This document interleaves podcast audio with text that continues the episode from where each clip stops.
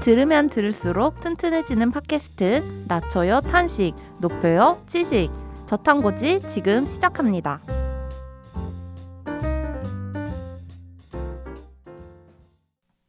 네 여러분 다들 잘 지내셨나요?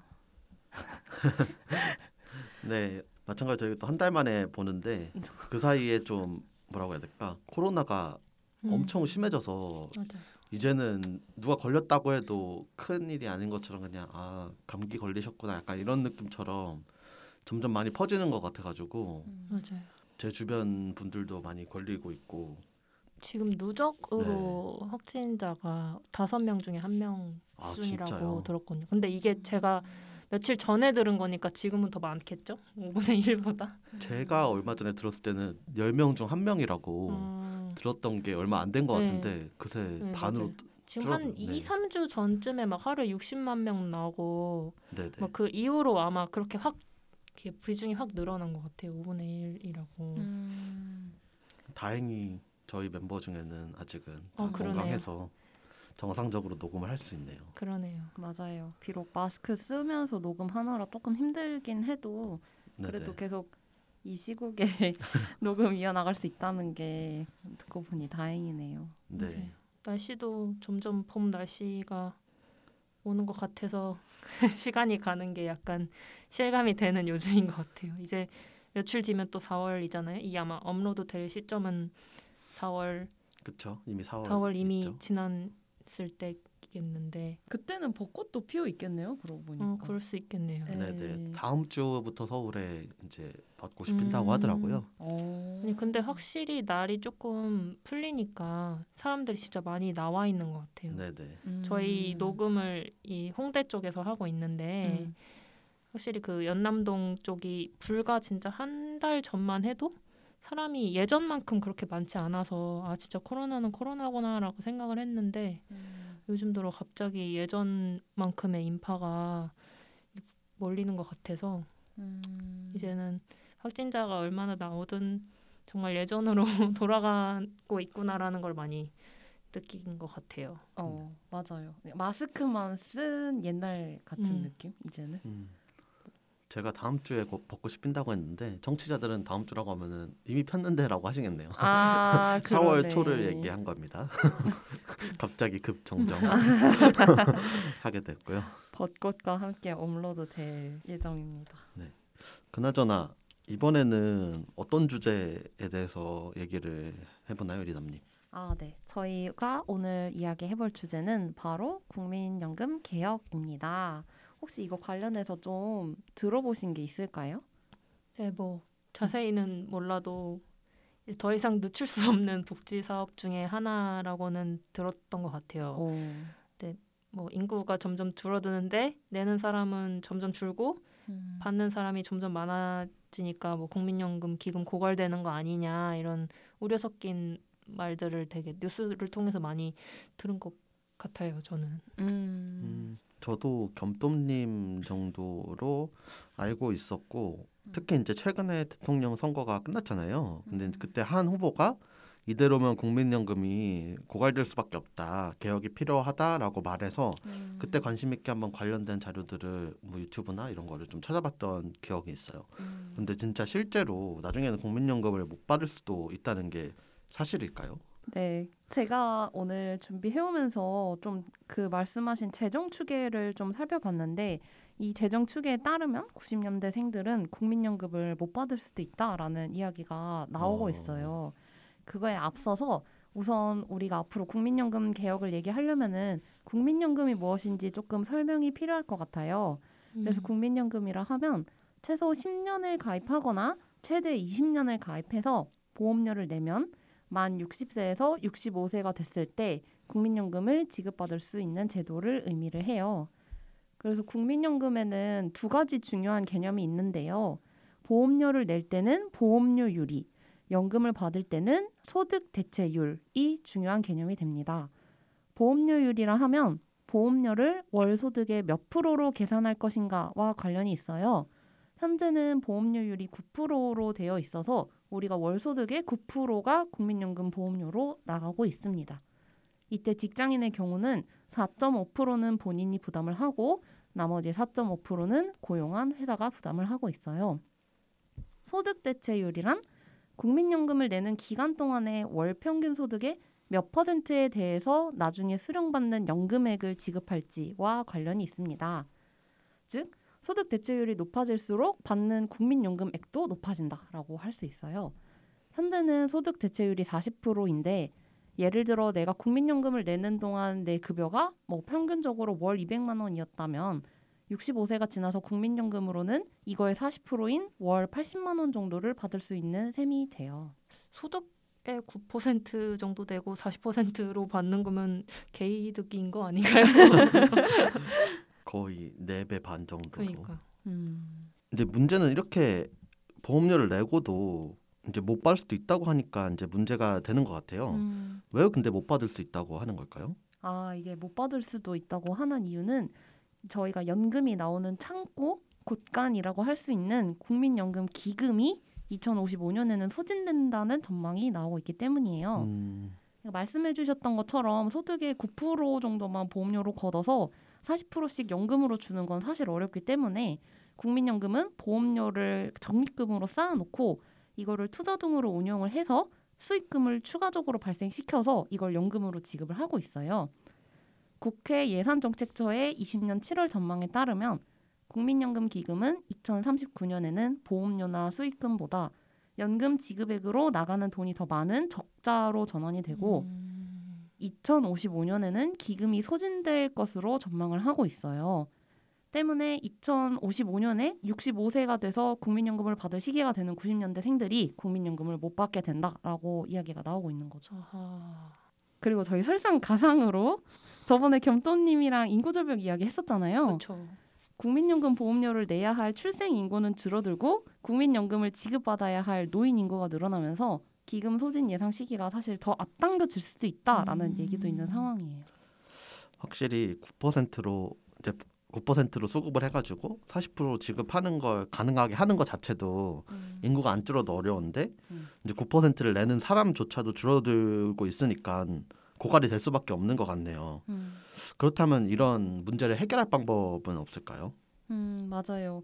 사실 국민연금이 고갈이 되면 은퇴 후에 뭐 주요 소득이 없어지는 거랑 다름이 없으니까 좀 음, 음. 심각하다고 볼 수 있는데 바로 그 조치로 연금 개혁이 필요하다라고 얘기가 나오고 있는 거예요. 네. 근데 이 연금 개혁과 관련해서는 크게 국민연금 기금의 지출을 줄이거나 국민연금 이외에 퇴직연금이나 개인연금 같은 사적연금을 가입하는 거를 장려하는 방식으로 두 가지로 연금 개혁을 추진하고 있어요. 그래서 국민연금의 지출을 줄이는 방식과 관련을 해서는 지급하는 연금액의 수준을 낮추거나 즉 아까 말한 소득 대체율이 낮아지겠죠. 음. 네. 아니면은 연금을 받기 시작하는 나이를 늦추는 방법이 있어요.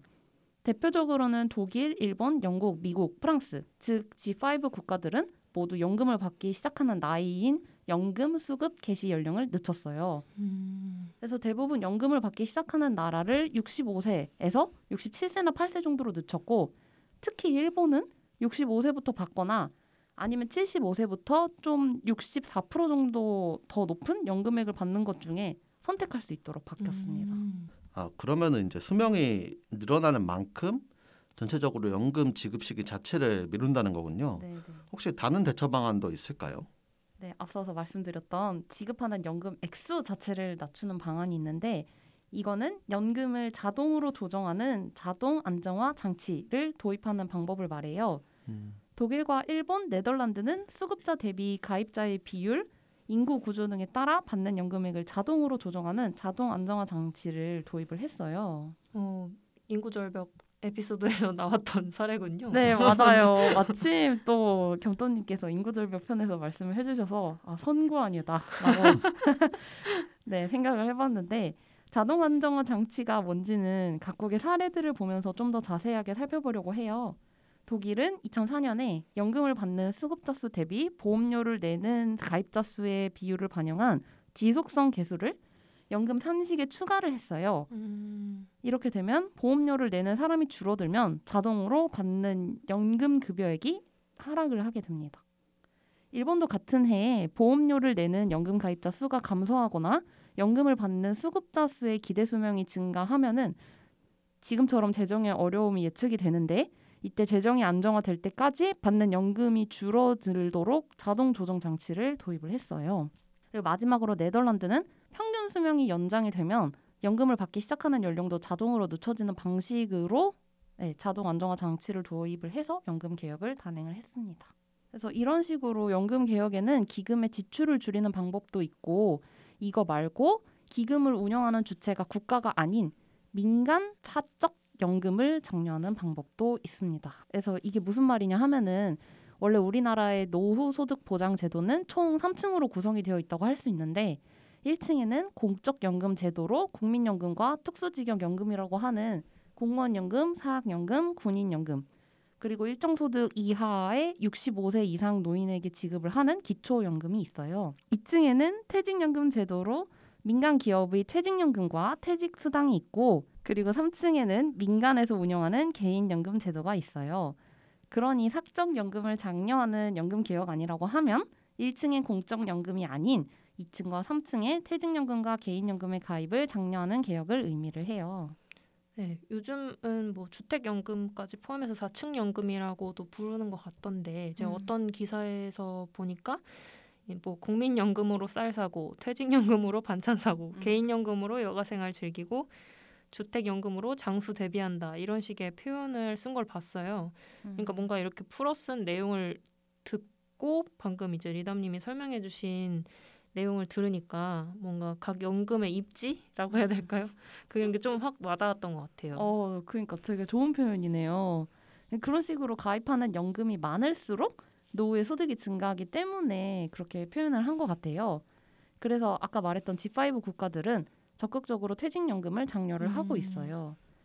먼저 퇴직연금을 살짝 제도를 얘기를 해보면 퇴직금을 회사가 아닌 금융회사에 맡기고 이걸로 운용을 해서 근로자가 퇴직이 되면 여- 일시금이나 연금으로 지급하는 제도를 얘기를 하는데 대표적으로 미국과 영국은 퇴직연금을 자동으로 가입을 하게끔 했어요.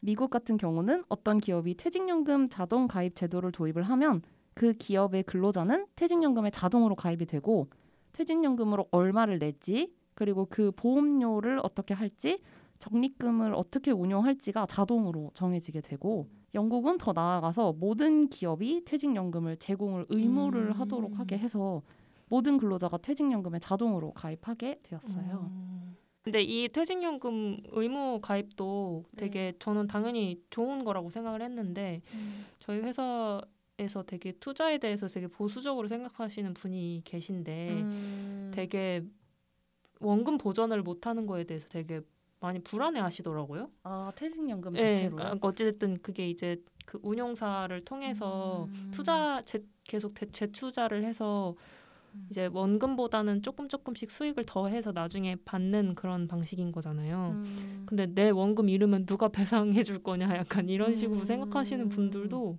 계시더라고요. 그래서 음. 이거 듣고 아 이거 그러면 모두가 이거에 동의를 이 그러니까 음. 근로자들도 다 동의를 하니까 이렇게 진행을 하는 걸 텐데 뭔가 음. 좀 갑자기 그런 생각이 들었어요. 아 맞아요. 그게 사실 퇴직연금이라고 하면은 우리나라가 퇴직연금이 어떤 식으로 이루어지고 있는지 얘기를 하면서 말씀드릴 수 있을 것 같은데 우리나라는 퇴직금으로 받을지 아니면 퇴직연금으로 받을지 사실 노조를 통해서 선택을 하거나 아니면 개인이 선택을 할 수가 있어요. 그래서 사실 퇴직연금이라 하면은 원금 보장형이 있고 우리 그 투자하는 거랑 비슷하게 아니면은 그 감수를 하고라도 손실을 음. 이제 좀 더 이율을 높게 받는 기여형이라고 하는 상품이 여러 제도가 있는데 근데 이게 문제는 우리나라는 사실 뭐 노조를 통해서 조금 자동으로 선택되는 감이 없지 않아 있고 사실 이제 개인이 선택할 수 있는데 이거를 또 약간 많이 안 하는 분위기도 없지 않아 음. 있는 것 같기는 하더라고요. 그래서 우리나라 같은 경우는 기획재정부의 사적연금 활성화 대책에 따르면 음. 사실 우리나라도 이제 모든 근로자들을 퇴직연금에 의무적으로 가입하도록 하는 그런 의무화를 추진 중에는 있다고 합니다. 음. 굉장히 다양한 어, 제가 몰랐던 국민연금 말고도 네. 사적연금부터 이제 어, 연금 1층에 해당하는 기초연금 같은 음. 것도 연금에 포함된다는 사실을 이번에 처음 알았던 것 같아요. 음, 맞아요. 그러다 보니까 이제 국민연금 받지 못한다고 하니까 예, 민감하게 반응할 수 네네. 있는 것 같은데, 근데 또 사실 한편으로 국민연금을 받을 수 있다는 측의 주장도 있어요. 음. 우리나라는 다른 나라보다 기급의 적립 정도가 높고 기금 운영의 수익률도 높기 때문에 국민연금을 무료 없이 받을 수 있다라는 주장도 있는데 2020년에 국민연금 적립금은 834조 원인데 이는 보험료를 더 걷지 않고 향후 25년 정도 연금을 지급 가능한 규모라고 해요. 음. 일본과 스웨덴은 약 5년 정도, 미국은 3년치 정도 지급을 가능한 정도의 기금을 가지고 있고 심지어 미국 국민연금은 우리보다 23년 빠른 2034년에 기금이 고갈될 예정이라고 보고 있어요. 음. 유희원 국민연금 연구원 연구위원은 유럽 국가들은 소득의 18에서 20% 정도를 연금 보험료로 내고 있는데 우리가 9%로도 버틸 수 있는 건 막대한 기금과 운영 수익이 있기 때문이라고 이야기를 하면서 음. 실제로 기금 운영 수익률을 보면 2021년에는 우리나라가 10.77% 되었고 국민연금 제도가 도입된 1988년부터 2021년까지의 연평균 누적 수익률은 6.76%라고 하는데 기금을 운영해 나가는데 무리가 없는 정도의 수익률이라고 보고 있는 것 같아요. 음. 이게 확실히 받는 금액이 적어도 수익률이 생각보다 엄청 높고 음. 이 재정을 운용하는 거는 굉장히 잘하고 있다고 보이는 지표네요. 네, 네. 그 아무래도 그러니까 이렇게 걱정 안 해도 된다고 음. 말씀하시는 것 같아요. 네 네. 그리고 또 한편으로는 기금이 설령 떨어진다 한들 보험료나 세금으로 국민연금 줄 수 있다라고 아. 이야기를 하는 쪽도 있는데 정확히 말하면 연금을 부과 방식으로 전환해서 보험료나 세금의 비중을 높이면 된다라는 의견도 있어요. 앞서서 연금 재정의 운영 방식은 크게 적립 방식과 부과 방식 이렇게 두 가지가 있어요. 적립 방식은 가입자가 나중에 받을 연금액을 미리 보험료로 기금으로 적립해 두는 방식을 얘기해요. 지금 우리가 익숙한 이 방식인데 현재 우리나라의 국민연금과 퇴직연금이 이런 적립 방식으로 운영이 되고 있어요. 반면에 부과 방식이라고 하면은 그 해 연금으로 지급해야 될 지출을 그 해 가입자에게 보험료나 세금으로 부과해서 걷는 방식을 의미를 해요. 그러니까 그 해에 지급되어야 할 연금을 그때그때 보험료로 걷으니까 기금이 쌓일 일이 없는 거죠. 대표적인 예로는 우리나라의 건강보험이 부과 방식으로 하고 있어요. 음. 그러니까 적립 방법은 내가 나중에 받을 거를 내가 적금 붓듯이 미리 적립을 해두는 개념인 거고 네. 부가 방식은 젊은 사람들이 낸 보험료를 고령 세대가 받아가는 방식으로 이해를 하면 될까요? 네, 네, 맞아요. 그렇기 때문에 국민연금이 세대 간의 음. 연대다라고 말하는 측면도 음. 있어요. 외국 공적연금 같은 경우는 제도 초기에는 적립 방식으로 기금을 적립했는데 현재는 대부분이 기금의 적립 정도가 낮은 부과 방식으로 운영이 되고 있어요. 음. 그러니까 기금이 적어지는 만큼 보험료나 조세로 충당하는 방식으로 운영하면 연금을 받을 수 있다는 게 골자인데 단 국민연금 지급을 부과 방식으로 바꾸려면 연금을 받을 노인들과 보험료를 내주어야 하는 일하는 세대들 간의 역할 분담을 어느 정도로 맞추는 게 합리적인지 좀 세대 간의 합의가 제일 포인트가 될 수 있을 것 같아요. 그러면은 연금 개혁 제도가 쉽지 않을 것 같은데 말이죠. 그쵸. 90년대생인 우리가 연금을 받으려면 개혁이 시급하다고 볼 수가 있는데 마침 올해 있었던 20대 대선의 윤석열 당선인과 그 인수위에서 연금 개혁을 활발하게 논의를 하고 있죠. 대선 당시 윤석열 후보가 있던 국민의힘은 대통령 직속 공적연금 개혁위원회를 설치를 하고 1인 1국민연금 의무화, 세대 공평한 연금 부담, 연금 가입자의 노후 소득 보장 등을 통해 합리적 연금 개혁 방안을 마련하겠다라고 제시를 했었어요. 특히 현재 9%의 보험료율이 유지될 경우에는 2030 세대의 연금 부담률이 지나치게 높아진다라고 보고 있어서 보험료율 인상이 예상이 되고 있어요. 대개 제도 전문가들은 OECD의 평균인 16%까지는 높여야 한다라고 이야기를 하고 음. 있습니다. 꽤 많이 올라가죠. 그러네요.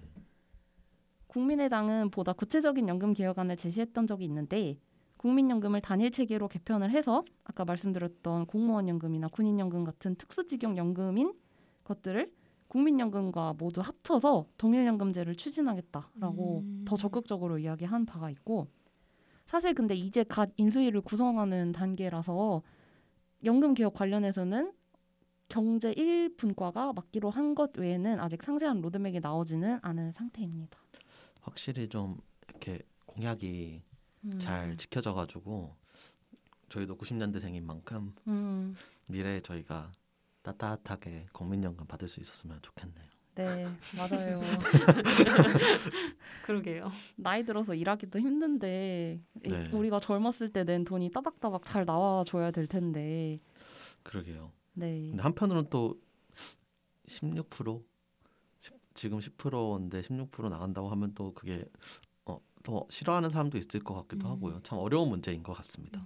맞아요. 그, 네, 그래도 이게 회사를 만약에 다니면 회사에서 절반을 부담을 해주니까 음, 사실 16% 전체를 다 내는 건 또 아니잖아요. 그렇죠, 그렇죠. 그렇게 8%를 내게 그쵸, 될 그쵸. 거예요. 음. 그러니까 그러면 뭐 그래도 이득이니까 맞아요. 저도 8% 내고 40% 음. 받고 싶네요. 네, 차라리 8%를 낸다고 해도 음, 하는 게 더 이득인 부분이 그러니까 기금이 고갈된다는 것만 아니면 음, 그게 이득이 인 거니까 뭐 맞아요. 굳이 반대할 이유는 크게 없을 것 같아요. 맞아요. 투토님이랑 겸토님이 말씀해주신 것처럼 여러모로 진짜 필요하고 우리에게 도움이 되는 부분이 있으니까 좀 논의가 잘 돼서 말씀해주신 것처럼 저희가 꼭 받을 수 있게 됐으면 좋겠습니다. 그래서 우리 일부 내용을 종합해 보면 연금 개혁 논의를 피할 수 없는 상황에 우리가 와 있고 그래서 우리는 어떤 선택을 해서 어떤 주장에 힘을 실어야 할지 생각해 볼 필요가 있는 상황이라고 얘기할 수 있을 것 같아요. 저희 1부는 여기서 마무리하고 2부로 넘어가도록 하겠습니다.